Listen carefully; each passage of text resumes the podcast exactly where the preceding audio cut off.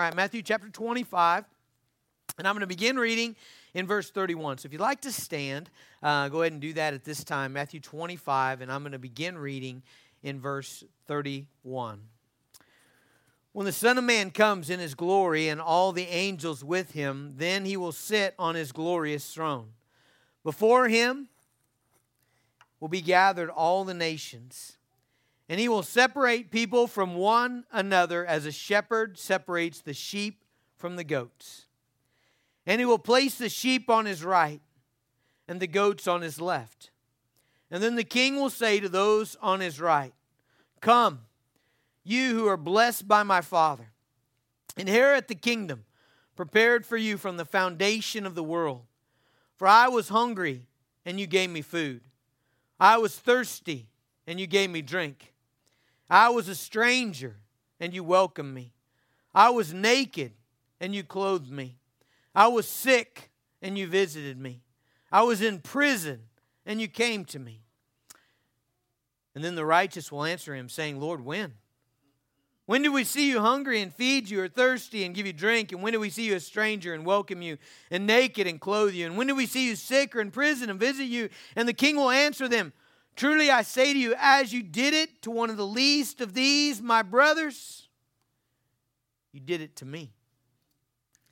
And then he will say to those on his left, Depart from me, you cursed, into the eternal fire prepared for the devil and his angels.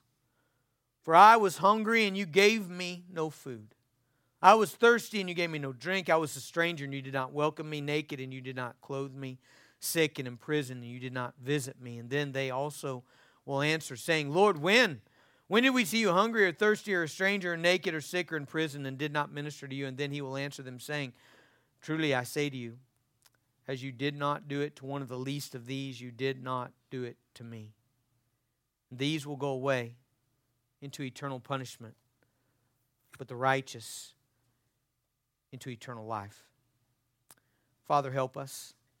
Help us, God, to be ready. Father, we believe that you are sending your Son Jesus back to the earth. We believe that he will come at an unexpected time. Father, we believe what your word says that when he comes, there will be a separation. And Father, I pray that every heart here this morning would take seriously the opportunity to be ready. Father, please speak to us. Please move among us in activity by the power of your Spirit. Father, we ask in Jesus' name. Amen. You can be seated. You know, since the beginning of time, uh, people just by nature divide themselves, don't they? Like we, we just kind of by nature get in groups. We, uh, we identify ourselves with certain groups of people. That, that's always been true. People have always identified themselves as slaves or free or as Egyptians or Romans or Americans or Romanians or Thai or Japanese. People have always identified themselves, even among their country, as progressives or liberals or conservatives or Jew or Gentile or Republican or Democrat or millennial or Generation X or baby boomer or OU or OSU, right? I mean, like we just do that, don't we? Like we just kind of get in tribes. We get in, we divide ourselves, okay? And I'm really convinced by what Paul says in Galatians anyway, that none of that will ever matter, okay? Uh, he talks about there's no, in Christ, there's no Jew or Gentile, slave or free. You know, he talks about how all those divisions will be put away, but there's one division that will eternally matter. There's one separation that will eternally matter. And Jesus is describing this for you. Now, please note that this is not a parable. We've been in parables, haven't we? Like for the last several weeks, we've been looking at the parable of the talents or the parable of the wise servant and the foolish servant. I mean, he's given us several parents, we look, parables. We looked briefly at, at the parable of the, of the ten uh, virgins or the five wise and five foolish bridesmaids, you could call them. So, so he's been teaching in parables, but all of a sudden he stops and he says, okay, this is what's going to happen. All right. So he's like, he's like shooting us into the future and he's opening up the page of eternity for us and saying, You're going to be here. Okay. You're going to be in this group. Christ is going to come and this is going to happen. All right. So he's he's given us this, this glimpse of the future, this snapshot of a place and a time that all of us will be. And in that place and in that time, there will be a separation, okay? And this separation will be an eternal one. We understand separation, we understand it in this life. Uh, many of you have people that you've been separated from. Uh, you have family or friends or people that you love that are, are somewhere else because of their job or school or war or mission. I've got a daughter that lives literally on the other side of the earth, about as far away from us as she could get. I'm not sure what that means, but that's what she did, you know? Uh, she's, she's on the other side of the earth. And so we understand that separation, but we also understand that in this life, I mean, we have hope to see her. We, we plan trips to see her, we plan for her to come back. And, and, and then, oh, obviously, in eternity, we plan uh, to see her forever and ever. But Jesus is talking about a separation here. He's talking about a place that's going to, a time that's going to happen, we're going to be at, where we will be separated from those that maybe we love or those that we know, and we will never see them again. This is, this is the type of separation where those on the right will never, ever interact with those on the left again. Those on the left will never experience or see those on the right again. I mean, this is the one separation, the final separation separation that will never again be reversed. And Jesus has been talking about this. Like, this is not a new thing that he's introducing today. Um, if you remember in, in, in chapter 24, right after he talked about his coming, he said, It's going to be like the days of Noah.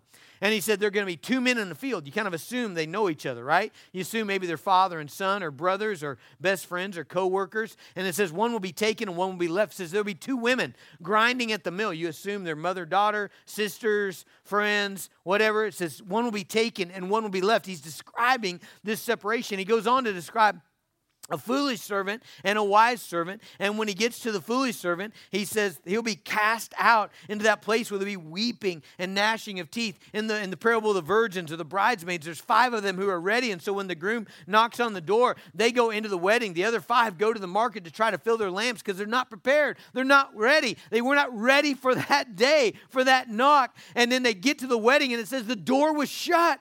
And they were left out. They missed it. They missed the wedding. There was a separation. And in, in, the, in the parable of the talents, we read about two servants who invested, who took seriously the master's entrusting to them. And they went out and invested what the master had, and they, they brought a return. And then the one servant who buried his talent, remember this from last week? It says he'll be cast into the outer darkness. In that place, he'll be weeping and gnashing of teeth. And then today, we have this, this clear picture of what Jesus is talking about, where he actually separates all humanity into the sheep and the goats, the believers and the non believers. Now, what, what is the basis of that separation? Okay, now I'm just going to give you a New Testament view of that. Okay, so if you read your whole New Testament, here's what you're going to find. The basis of that separation is whether or not you were joined by faith to Jesus Christ. That's the basis of that separation. Okay? So, so the basis of the separation is have you repented of your sins? Have you put your faith in Christ? Have you trusted that He's the best thing? That you can trust Him, that He's your treasure, that He's, he's life, that you're pursuing Him, you're, you're, you're, denying yourself and taking up your cross, and you're following Him. If so, you are joined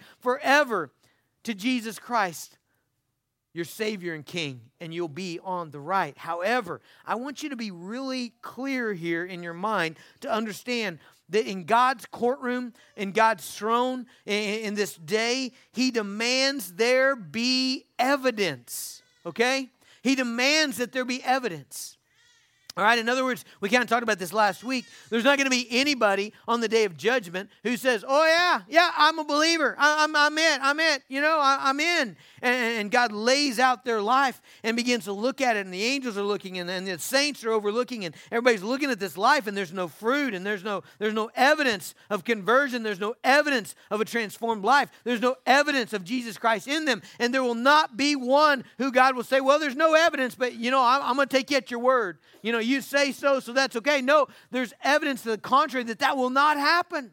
And, and so, in God's throne at, at this judgment day, He will demand that there will be evidence that will flow from a life of faith and repentance. In other words, if you are joined to Jesus, then a particular kind of life is going to flow from that. And God's going to be able to say on that day, Oh, look, look, yes, you come, blessed of my Father, inherit the kingdom, because look, I see the evidence that you were joined to my Son, that you were transformed by the grace of Jesus Christ. Now, don't get this out of order, okay? Don't get it out of order. So we're saying that, that the, the, the actions of your life are going to be the real evidence that God uses to say, you're one of mine. Okay, but don't get this out of order. Okay, don't, don't switch that around. Don't, don't think in your mind, okay, what he's saying today is the way to get saved is I need to go find a hungry person. That shouldn't be very hard, should it? Like, we, we, we all know hungry people. Actually, we don't know any hungry people probably, but we all think we're hungry, right? Uh, I'm going to go find a thirsty person. I'm going to go give them a, something, give them a hamburger, give them a Diet Coke. Uh, I'm going to go find a stranger. You know, I'm going to go find somebody I don't know or somebody that's, you know, doesn't, doesn't know anybody in Woodward, somebody that's traveling, someone, a foreigner who happens to be here, and I'm going to welcome them in. I'm going, I'm going to go find a naked person. That might be a little harder, right? You got to be careful about that. I'm going to go find a naked person. I'm going to give them, you know, check, check, check, check, check. Oh, I did it. I'm a Christian, right? Hear me out. That is not the way into the kingdom. You'll never get into heaven that way. You will not get into heaven by saying, okay, I need to go find a hungry person, thirsty person, naked person, foreigner, uh, someone sick, and someone in prison. Check, check, check, check, check, check, check. And now I'm, I'm, I'm in. No, the Bible says you cannot get to heaven by your deeds. Do you notice? There's, there's a cool little detail of this parable. Okay, do you notice that when he says, because I was hungry and you fed me, I was thirsty, what do the saints say? When? When did we do that? It, it, you, know, you know why they say when? Because it wasn't their list. You see, if it had been what they were trusting in for their salvation, if it, if it had been, okay, I need to do these six things in order to be saved, well, man, they'd have had it, right? Jesus said, hey, come bless my father because you were hungry. You're like, yeah, I remember that hungry guy. He was by the road, Interstate 70. I was traveling to Colorado and I fed him. Woo, glad I did that. No, they're like, when did this happen? You know why? You know why they say when? Because it was their life. They had been so transformed by the grace of God that this, this is the way they lived. This was everyday life for them. One of the big questions about this passage is who are these people that are being fed and clothed and visited and welcomed and assisted and prayed for? Who are these folks? Okay, now, now let me let me tell you what I've heard, okay? So I've, I've heard this taught and preached in a way that says this is anybody who's in need. Okay? Now, let me tell you what's absolutely true about that. Jesus taught with complete certainty that if you're a believer, you're going to love your neighbor, right? Remember the parable of the Good Samaritan? You know, the guy that's in the ditch, you know, you don't check his, his card to see, okay, are you the right person here that I'm supposed to help? Nope, you're not it. You know, see it. No. Jesus taught by the Good Samaritan that, that those who love their neighbor are going to help the people in need, right? Absolutely believe that. It's taught in the in the in the New Testament, okay? So believers are people that are gonna they're gonna love everyone. We're gonna talk about that in a second. I don't actually think that's who he's talking about here. Okay? Notice, notice in verse 40, he says, The king will answer them, Truly I say to you, as you did it to one of the least of these, my what does he say? My brothers, my brothers. I've heard this. I've heard this preached that this is the Jews. I, I don't think so. Um, I've heard this preached that this is just the disciples, like the twelve. I think it's much bigger than that. He's talking about Judgment Day. He's fast forwarding millennia. Okay, let me tell you. I think it is. I think it's Christians. Okay, I think it's Christians, believers in general. Now, why would I think that? Let me give you some evidence for that. In Matthew chapter twelve, let's listen to Jesus' own words here. In Matthew chapter twelve, verse forty-nine. Here's what it says. Uh, and stretching out his hand toward his disciples, he said, Here are my mother and brothers. Okay, so he points to his disciples. He says, Here's my mother and brothers. And then he clarifies that. He explains it in the next verse, verse 50. He says, Whoever does the will of my Father in heaven is my brother, sister, and mother. You see that? He's telling us who his brothers here are here, right? He says, Whoever does the will of my Father in heaven, that's my brother, that's my mother, that's my sister, that's my family, okay? So Jesus kind of gives us a definition there that, that his mother, brother, and sister, his family, are those who do the will of his Father in heaven. Now, there are other places in the Bible as well that we could look to, actually, just even in the Gospel of Matthew, that talk about how, how if you do something to someone, for someone, because they're a believer, that that has significance, okay? So, for instance, in Matthew chapter 10, verse 42, it says, Whoever gives a cup, one of these little ones, a cup of cold water because he is a disciple. Who, who's the little one there? a disciple, right? Because he's a disciple. Because he's a disciple, he says, you will by no means lose your reward. And so there's an example of where someone is, is doing an act to someone, they're, they're meeting a need because they're a believer. And Jesus says, man, you're not going to lose your reward. Let me turn to Acts 9. This is one of the most compelling passages, I think, in the scripture that talk about that what you do for other believers is also what you do for Jesus, or what you don't do for other believers is what you don't do for Jesus. This is the conversion of the Apostle Paul, okay? So his name's still Saul in, in Acts 9 because he hadn't been converted yet. And he's on his way to Damascus. You know what he's going to do? He's going to kill him some Christians, right? He's going to throw some Christians in jail. He's going to have some beat. He is angry, he is furious, and he hates Christians. And he's on his way to Damascus, and that's what he's been doing, okay? He actually was one of the ones who held the garments of those who stoned uh, Stephen, the deacon Stephen, okay? So that's the kind of guy this is, all right? He's on his way to Damascus, and Jesus intervenes, okay? He appears to him in a bright light, and here's what Jesus says to him, okay? In verse 4, it says, Falling to the ground, he heard a voice saying to him, Saul, Saul, why are you persecuting me? Right? Me. Now, Jesus has already died, risen, and ascended into heaven. Where's Jesus at right now? Man, he's in the heavens. He's at the right hand of God, all right? He's in glory. Saul actually can't touch Jesus, okay? But Saul is doing what? He is persecuting Jesus' people, right? He's persecuting Jesus' church. He's persecuting other believers. And so when Jesus addresses him, he says, Why are you persecuting me? Saul, when, whenever you whenever you whip a Christian, you're whipping me. Whenever you kill a Christian, you're, you're, you're murdering me. Whenever you mistreat or abuse or what you don't do for a believer, you don't do for me. Okay? So I believe there's strong evidence in this passage to say who is Jesus talking about when he says, as you did it to one of the least of these my brothers, or as you didn't do it to one of the least of these my brothers, he's talking about believers. Okay? Now, does that mean again that we don't love or minister to people who are not believers? Absolutely not. Uh, what about the Sermon on the Mount? Remember that? Jesus said, even to your enemy. What did he say to do to your enemy? All right, let's not, let's not talk about believers. Let's not talk about uh, people who are just indifferent to the gospel. Let's talk about people who are your enemies. He said, love them. He said, pray for those who persecute you. He said, if they demand you go one mile, how many do you go? You go two. If they, if they take your cloak, give them your tunic as well, right? So there's abundance of evidence in the scriptures that we are to love anybody who's in need. But what we see here is it we're to love believers for a different reason. We're to love believers, you know why? Because Christ is in them. Okay? We're to love believers because they, they're indwelt with the Spirit of God. They're in the body of Christ. They share a mission with us. We love unbelievers because we want them to see the gospel. Why, why, why do we meet the needs of those who don't believe? Because we want them to see the gospel. Matthew 5 16 says, um, I forgot. Uh, it's like, do your good deeds. Uh, if I can't get the first of it, in the same way, there you go. Let your light shine before others that they may see your good deeds and glorify your Father in heaven. So we want them to see our good deeds. We want to meet their needs so we can see their good deeds and glor- and they'll glorify God. We want them to know God. We want them to glorify God. There's a great verse in Galatians 6 that kind of summarizes this. It says, So then, as we have opportunity, let us do good to everyone, and especially to those who are of the household of faith. Did you hear that? Who are we to do good to? Everyone, especially, okay, those of the household of faith. All right? Now, you know what scares me about this, what I see here in Matthew chapter 25?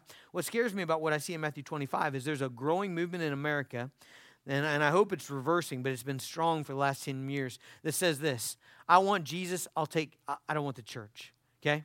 I'll take Jesus, but no thanks to the bride.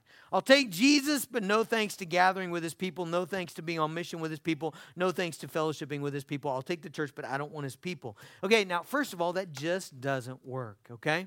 It just doesn't work, guys. That's not the way things work. You can't come up to me and say, Man, Jason, I really want to hang out with you. I want to be your friend. Let's be friends, but I don't like your wife and I don't like your kids. And so, whenever we hang out, would you make sure they're not around, okay? That just, it doesn't work. And in the same way, you can't say to Jesus, Jesus, I want to be with you. I, I, I, I want you. I want, I want to be your guy. But I, I don't, I don't like your people. I don't like your wife. I don't like your bride. The church is the bride of Christ. It just doesn't work. But not only that, I can't figure out how in the world does it mesh with this passage. Okay?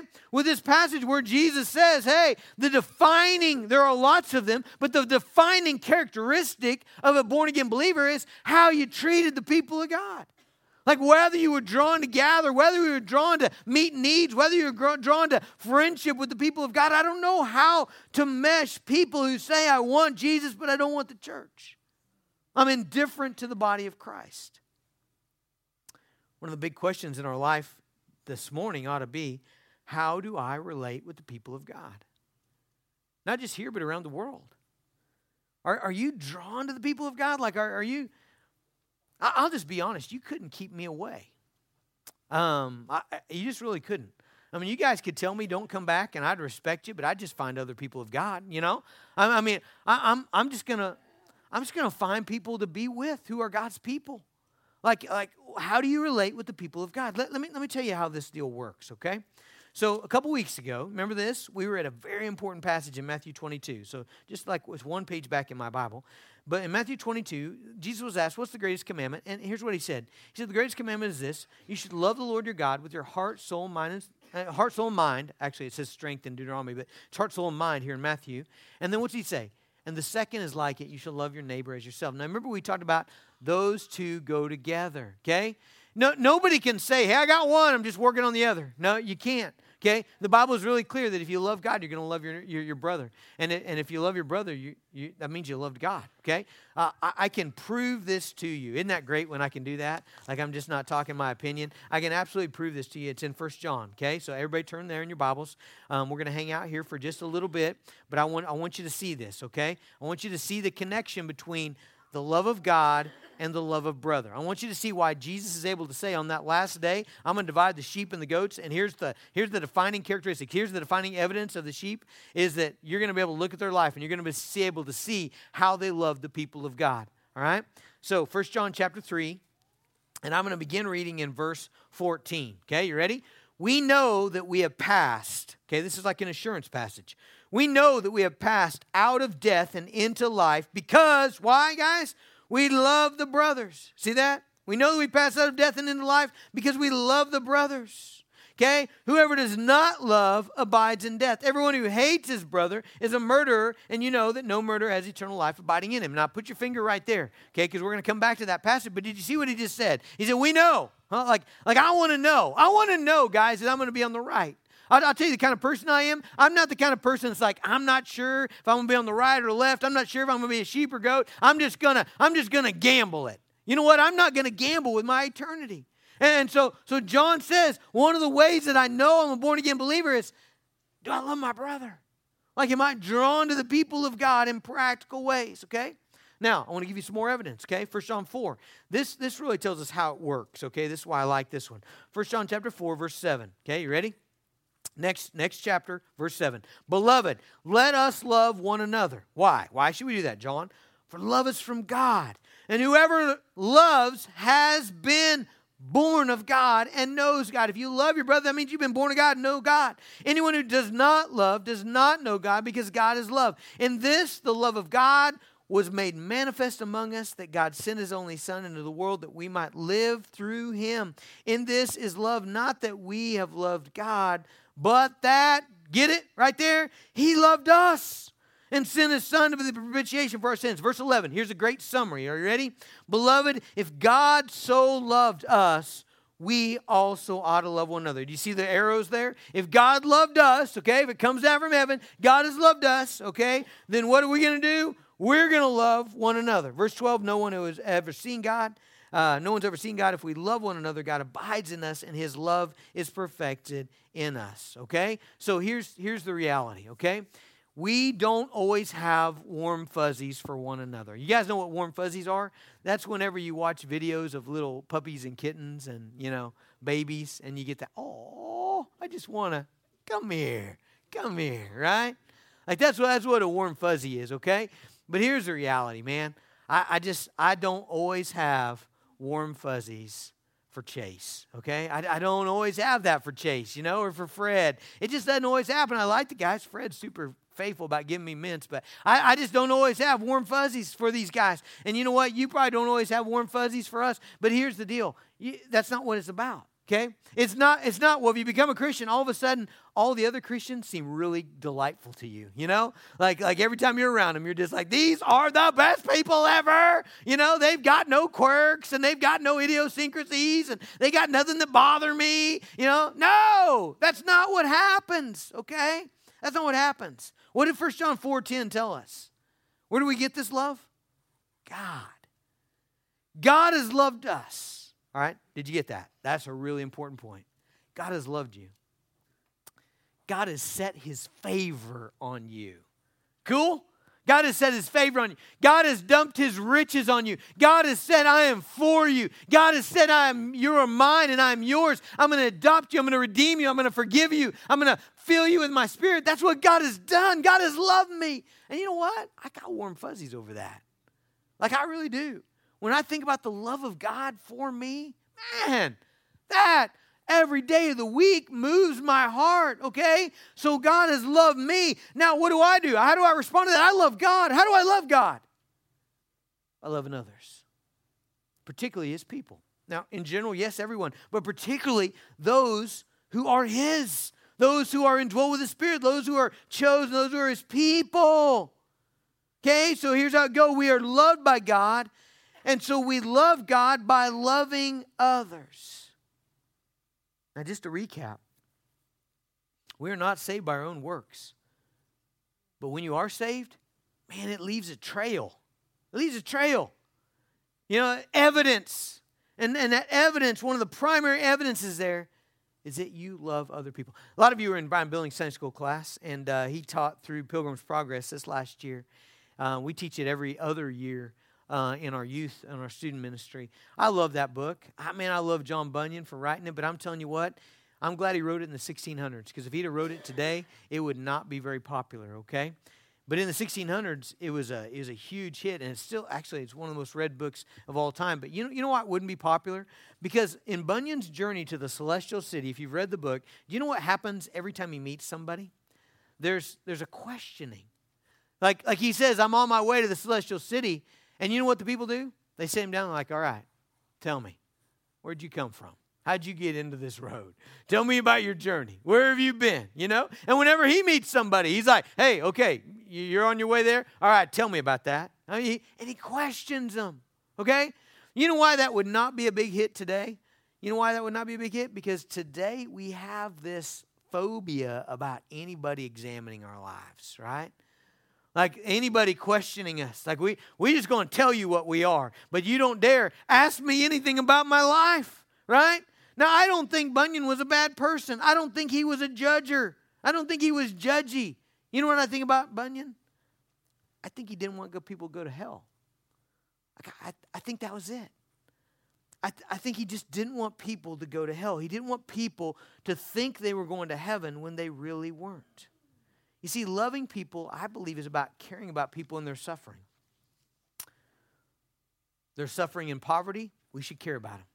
They're suffering in loneliness, we should care about them. Sickness, yep. Injustice, yep. Sin, see, here's where, where our culture kind of fights back a little bit. Yes, we should care about that. You see, sin leads to the greatest suffering because sin leads to hell.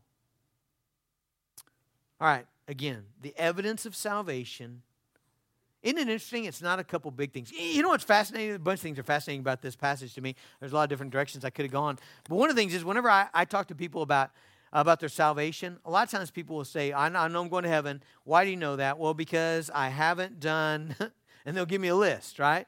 Like I haven't killed anybody, I haven't committed, you know, like I haven't done these really bad things.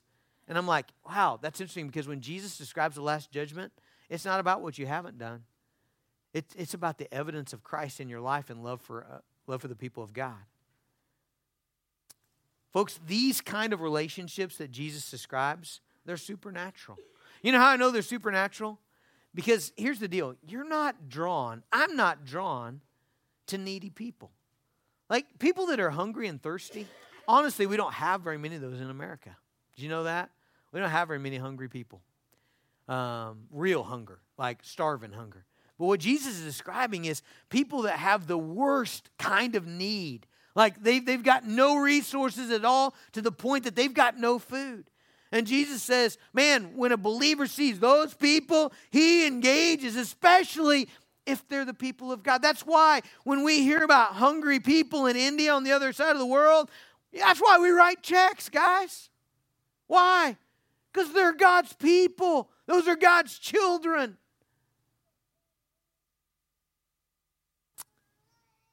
By nature, you're not drawn to strangers, are you? He says, I was a stranger and you welcome me in. What's a stranger? What's a foreigner? What's a foreigner? What's somebody that is not like you, right? Somebody that doesn't dress like you, eat like you, talk like you, look like you, think like you. That's a stranger, right? And so Jesus says, man, if we're the church, then we welcome strangers in. We've got an especially difficult case with this one, guys. You know why? It's because of our American culture, right? In our American culture, in order to, for us to welcome you in, we've got to see your background check, right? Like you got to bring it. Like I tried to get in somebody's house the other day and they asked me for my background check and I didn't have it. And besides, they said that their house had not been certified with uh, HGTV and Home and Gardens clean, and so you know I would I would I would need at least two months uh, uh, ahead of time for them to get their house. You know, is isn't it weird? Like that's American culture. It's it's freaky.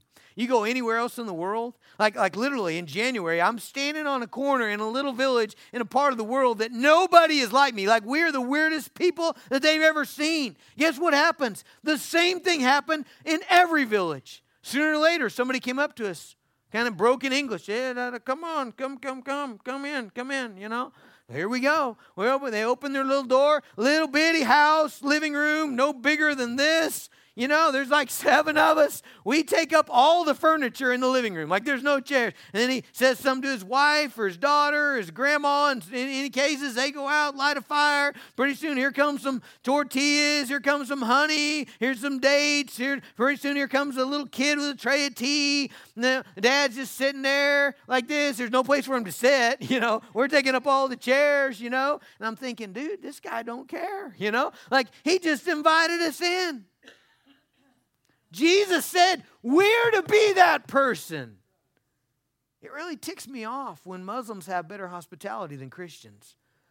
Like that makes me think take that HGTV and throw it out. Welcome them in. Welcome them. Isn't it great that believers don't have to have anything in common? Isn't that awesome?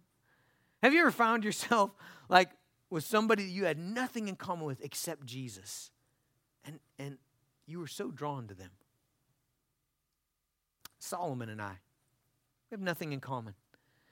He cannot fathom why I would take my family out in a tent. Like that is so weird to him. He cannot fathom why we would go to a mountain and hike it. Like like I, I, threat, I tease him every time. I'm like, yeah, yeah, we're to be going by a mountain. He's said, no, Pastor, I will not get out of the car. I will not go. You know, he's uh, like, he's just like, it's the dumbest thing in the world to him. Why, why, why would anybody go camping? You know, why would you go out and the? I mean, I, they're trying to get away from the wilderness. You know, he loves India. He could live in America. When he was working for Macy's, they they offered to transfer him here. He wants to live in India. When man, when you make a list of the countries I want to live. Oh, there's a lot of them. I'd live in France. I'd live in Spain. I'd live in England. I'd live in Thailand. I'd live in Japan. I'd, I'd live in Taiwan. I'd live with Addie. I'd live anywhere in the world. Man, India is down at the bottom. Like, yeah, I do not want to be there. When they bring out the white stuff, he gets giddy, you know, scooping it up. I, I start to have diarrhea just, just by seeing the stuff. Like, we have nothing in common. Nothing. Nothing. Except Jesus. There's not enough time in the week for us to talk.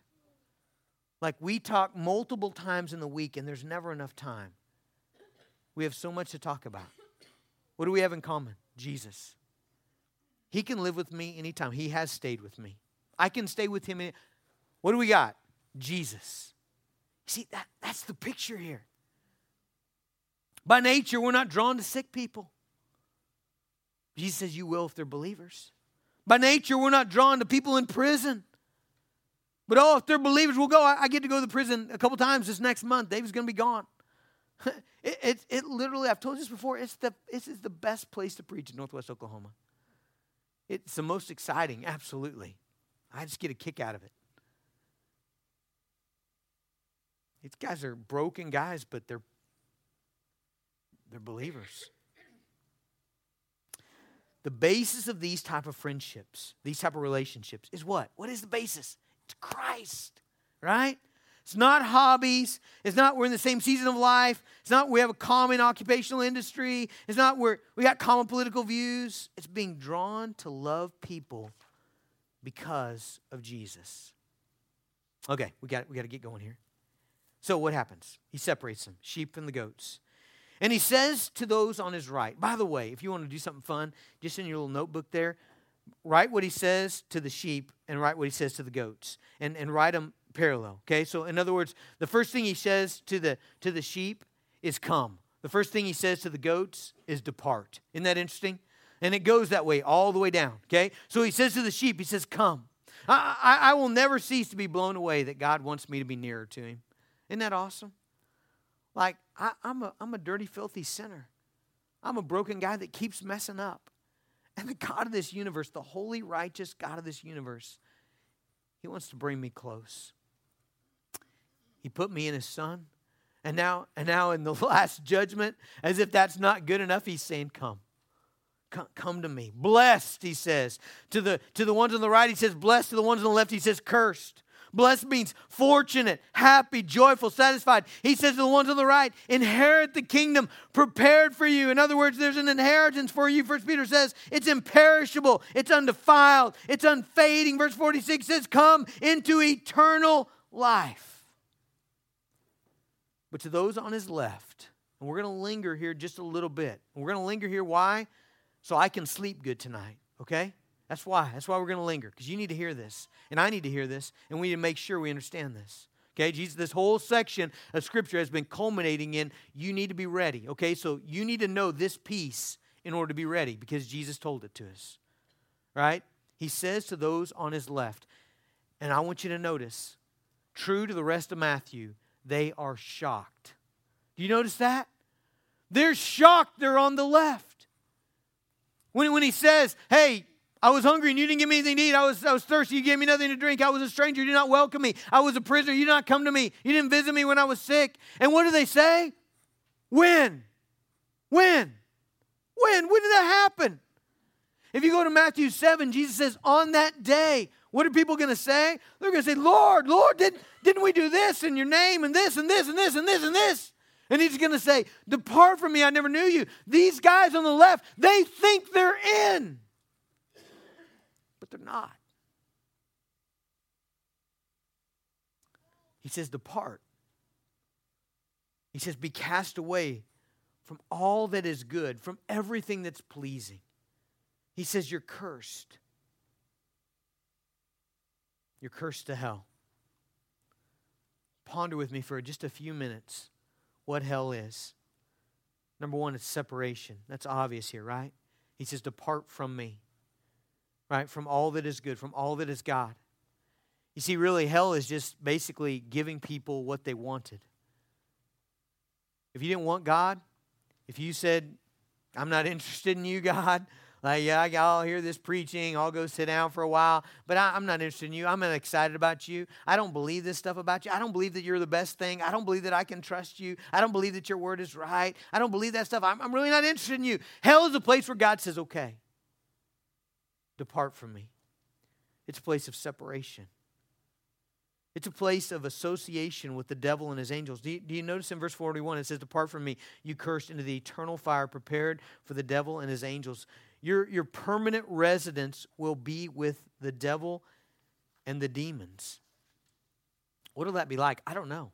I, I, I don't know, but here's what I know John 8 44 tells me that the devil is a murderer and a liar. 1 Peter 5 8 says he's a roaring lion seeking to devour. The Bible tells us that demons are killers. Do you see what the demons do to people in the New Testament? We have an abundance of evidence of the, of the demoniac and of demon possessed people, and we see that they're killers. The worst of atrocities of mankind, the most vile and wicked things that we know on this earth are demonically incited rape and murder and torture and molestation and rage and idolatry. Those are the character and the activity of the demonic. The demons will, will be the companions of people in hell.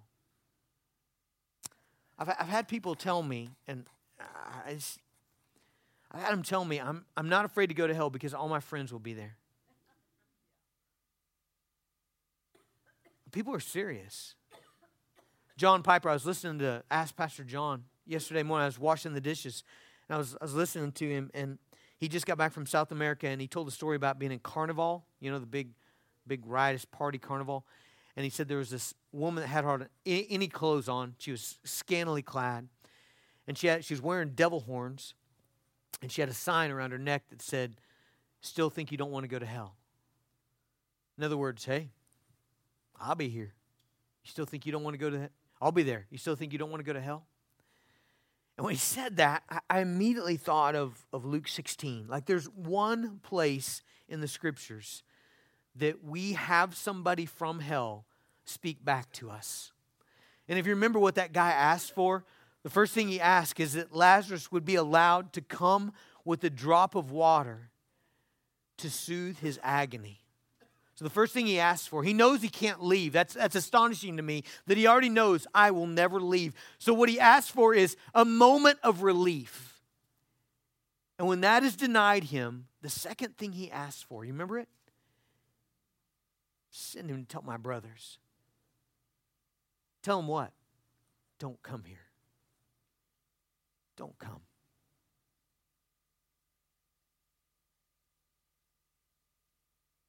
Hell is torment.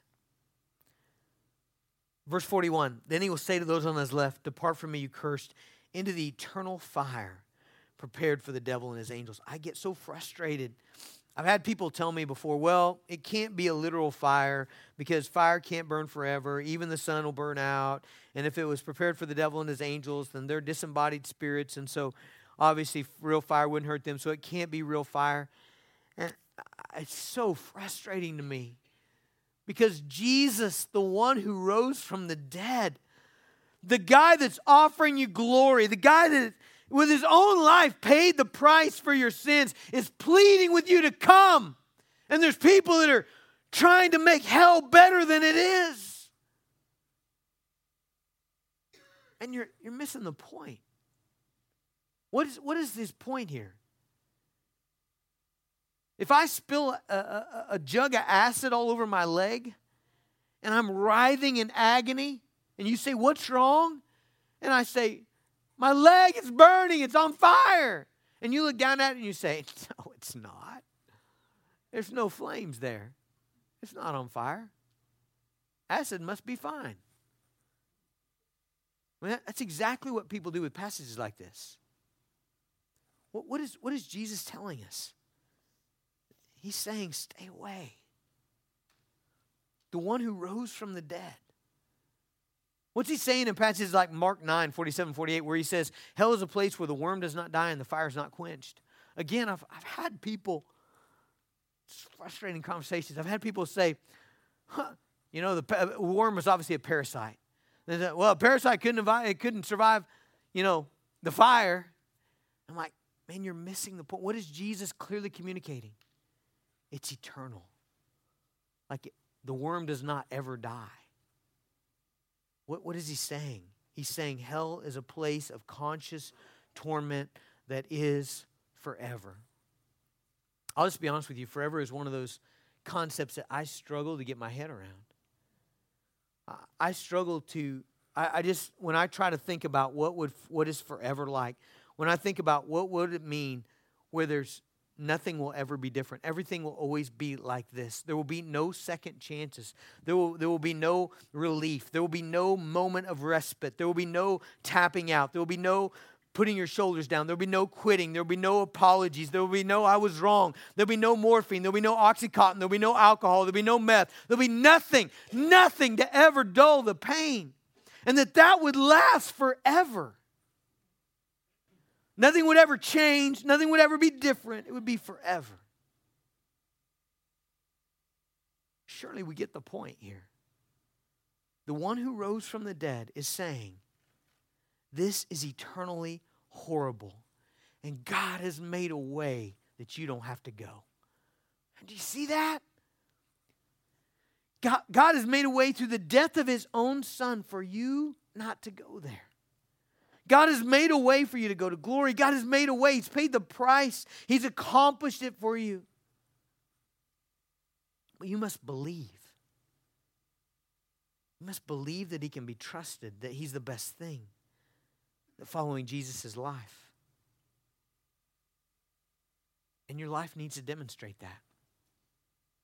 Listen, I'll just be honest. It does not matter what I say about myself it really doesn't matter what you say about yourself.